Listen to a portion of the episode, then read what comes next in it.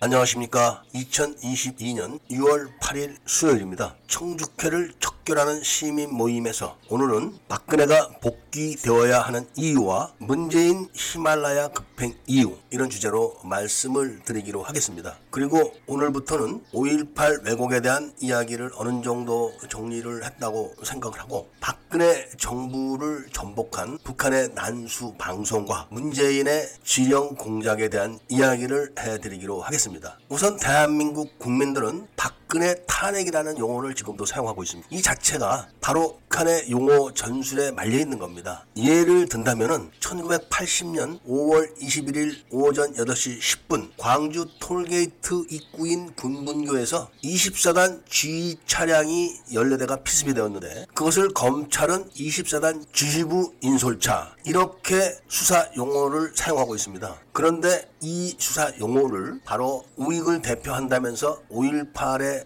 북한이 왔다. 이렇게 국민들을 상대하고 있는 사람들이 24단 G 차량 기습 사건 이렇게 용어를 바꿔놨습니다. 그러니까 24단 G 차량 14대 기습 사건 이렇게 하면은 24단의 G 차량이 14대 뿐이고 그 14대를 기습을 했다. 이렇게 국민들이 생각하게 만든 겁니다. 그런데 검찰 수사 기록에서 보듯이 24단 G부 인솔차 이렇게 언급하는 것은 24단 G부 차량들 중에서 인솔 차량이 기습을 받았다는 겁니다. 그러니까 검찰이 직접 사실 왜곡을 할 수가 없으니까 사실 왜곡을 할 터전을 만들어준 겁니다. 24단 G부 인솔차라는 것은 24단 G부 차량이 총 45대인데 그 45대를 인솔했던 앞에 선두 14대가 기습을 당했다는 의미로 그렇게 사용하면서 자세한 내용을 다 빼버린 겁니다. 그런데 그것을 이어받은 사람들이 바로 24단 G부 차량 14대 이렇게 해서 설명을 국민들에게 해 대니까 국민들은 아 24단 G부 차량이 14대였구나 이렇게만 생각을 하는 겁니다. 그러면서 그 G차 14대 안에 고성능 무전기와 정밀 군용 지도 그리고 군사 기밀인 음호를 넘겨준 거는 싹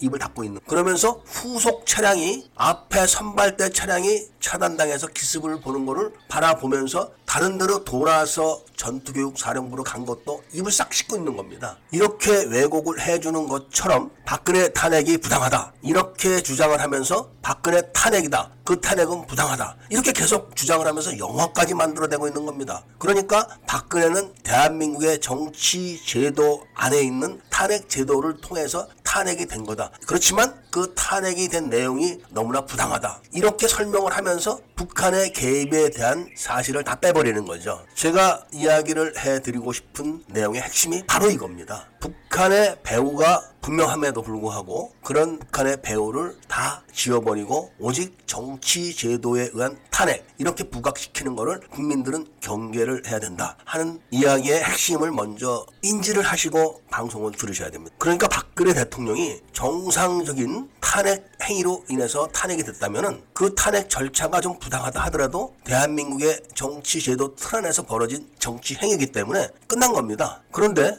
북한이 대한민국 정치 제도권 하에 있는 각종 단체와 조직들을 총동원해가지고 박근혜를 제거해라. 이렇게 명령을 내려가지고 그 구체적인 명령에 따라서 북한이 심어놓은 지하당이 총 동원돼서 각자 맡은 역할대로 공작을 해서 탄핵이라는 수단을 앞세운 북한의 공격 행위라면은 그것은 탄핵이 아닌 겁니다. 그런데 그런 증거들이 너무나 명백하기 때문에 이거를 제가 다 알려드리려고 하는 겁니다. 북한은 2016년 3월 30일자 노동신문 사설로 김정은이 박근혜를 제거해라 이런 사설을 실었습니다. 그리고 나서 2016년 6월 13일 문재인이 히말라야로 갑자기 트레킹을 한다면서 떠납니다. 그런데 문재인이 2016년 6월 13일 날 인천 공항에서 히말라야로 떠나는 이유를 설명하면서 내가 앞으로 10일이나 15일 후에 머리를 식히고 귀국을 하겠다. 이런 내용을 설명을 하고 히말라야로 떠나갑니다. 그런데 히말라야를 갔다 온 다음에는 그런 기사들이 어떻게 바뀌었냐면은 내가 앞으로 3주 후에 한국으로 돌아오겠다. 이렇게 다 바뀌어버린 겁니다. 그러니까 히말라야로 떠나기 전과 갔다 온 다음에 기사 내용 그러니까 10일이나 15일 후 그리고 3주 이거 별게 아닌 것 같아도 아주 큰 겁니다. 왜 문재인이 이렇게 기사를 다 고쳐놨느냐 하면은 문재인이 히말라야를 떠나기 전에 부탄을 갔다 오겠다는 말을 한 적이 없습니다. 그리고 문재인이 10일이나 15일 사이에 귀국을 하겠다고 약속한 그 날짜에 북한이 16년 만에 난수 방송을 재개를 한 겁니다. 더 정확하게 말씀을 드린다면은 2016년 6월 24일 12시에 북한이 16년 만에 난수 방송을 재개를 한 겁니다. 그 날짜가 바로 문재인이 국민들에게 내가 앞으로 10일에서 15일 사이에 한국에 귀국을 하겠다고 한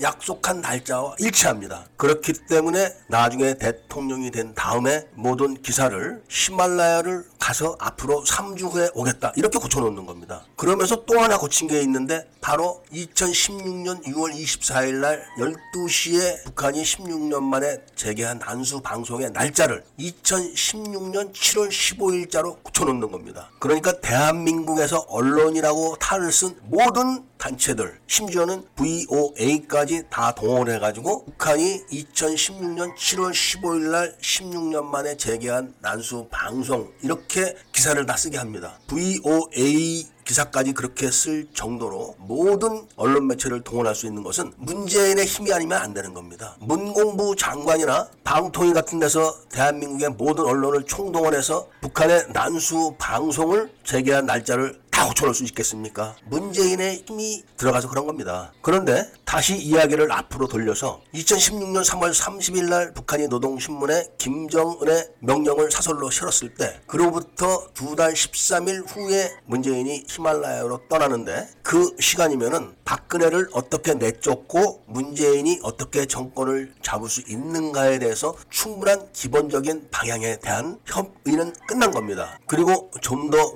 구체적인 사실을 협의하기 위해서 북한 대사관이 있는 네팔로 간 겁니다. 네팔에 있는 동안 북한 대사관 요원들과 접촉을 해가지고 구체적인 사실의 합의를 끝내자 바로 북한이 16년 만에 난수 방송을 재개를 해버린 겁니다. 그리고 문재인 일행에게 부탄으로 가서 누구를 만나라 이런 지시를 내리는 거죠. 그러니까 문재인은 한국을 떠날 때는 내가 부탄을 갔다 오겠다. 그래서 행복한 나라를 보겠다. 이런 설명을 한 적이 없습니다. 북한이 난수 방송 지령을 한 다음에 문재인에게 부탄 가서 누구를 만나라 이런 지령을 내려서 문재인은 일행을 끌고 부탄으로 간 겁니다. 부탄에는 바로 북한의 해외 해킹 총본부가 있는데 왜 북한의 해외 해킹 총본부가 부탄에 있어야 하는가는 바로 미국이 네팔 정부에 압력을 가해서 부탄 에서 그런 공작을 못하게 압력을 가했기 때문에 부탄으로 은거를 한 겁니다. 그런데 부탄은 북한과 수교가 없습니다. 탈북자들은 문재인이 부탄에 가서 북한 식당에 가서 누구를 만났는데 그 식당이 다음날 없어졌더라. 이렇게 이야기를 하고 있지만 그것은 사실이 아닙니다. 바로 한국 사람들이 북한의 해외 해킹 총본부 요원들이 은거할 아지트를 만들어준 겁니다. 유장해준 거죠. 이 내용은 미국이 다 파악하고 있습니다. 부탄에 있는 북한의 해외 해킹 총본부에서 바로 이웃 국가인 방글라데시 중앙은행을 해킹해서 그 당시에 10조 원을 해킹했었습니다. 그런 부탄에 있는 북한의 해외 해킹 총본부 요원과 문재인이 만나가지고 각서를 쓴 겁니다. 얼마를 북한에 지불하겠다. 그 대가로. 그리고 한국에서 대통령이 된 후에 약속한 날짜에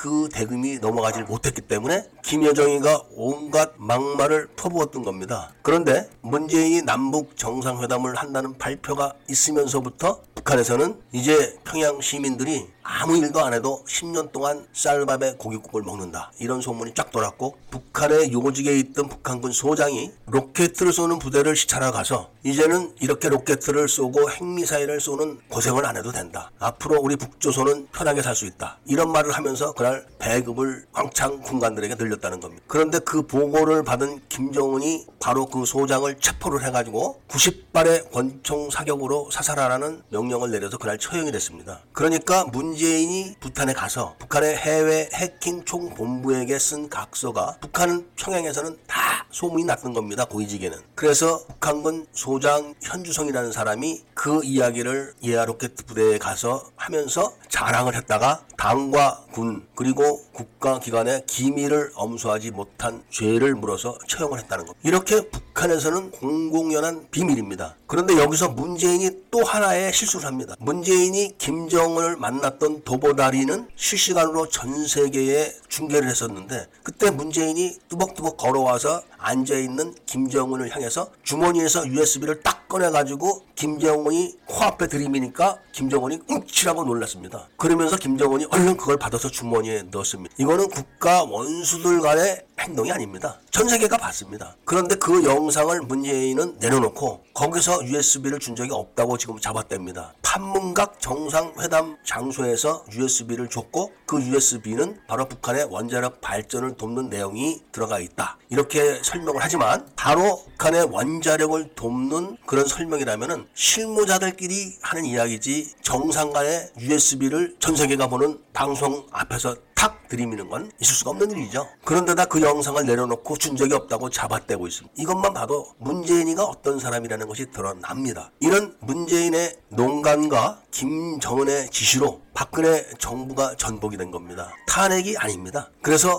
박근혜 정부는 다시 복귀가 돼야 되고 남은 임기를 통해서 국기 문란 행위를 엄단을 하는 조치를 취해야 하는 겁니다. 오늘은 시간 관계상 여기까지만 말씀을 드리고 다음 시간에는 북한 난수 방송을 수령한 공작원 27호 그 공작원 27호에 대한 이야기와 다시 한번 또 공작 난수 방송을 지령하는 북한의 공작원 21호 호출 내용 그리고 그 내용이 바로 태블릿 조작 지령이었고 그 지령 전후로 김한수의 태블릿을 JTBC로 전달한 홍석현이가 부탄을 갔다 온 내용을 말씀드리기로 하겠습니다. 분단된 국가에서 민주주의 체제 혜택을 누리면서 사는 것은 공짜가 아닙니다. 그런 점을 모두 이해를 하시고 북한의 대남 공작에 대한 경각심을 높이면서 민주주의 체제를 지키시려면 바로 청청모 홈페이지로 오셔서 회원 가입을 해 주시기를 부탁드리면서 오늘 이야기를 마치고자 합니다. 그리고 5.18에 대한 진실을 아시고자 하신다면 5.18 진실의 유일한 내용이 담긴 작게 80 5.18의 전자책을 구입해서 읽어보시기를 권합니다. 곧이 권이 출간되는데 흥미진진한 이 권은 1권을 읽어보지 않으신 분들은 이해가 좀 곤란하기 때문에 말씀을 드리는 것입니다. 이야기를 들어주셔서 감사드립니다.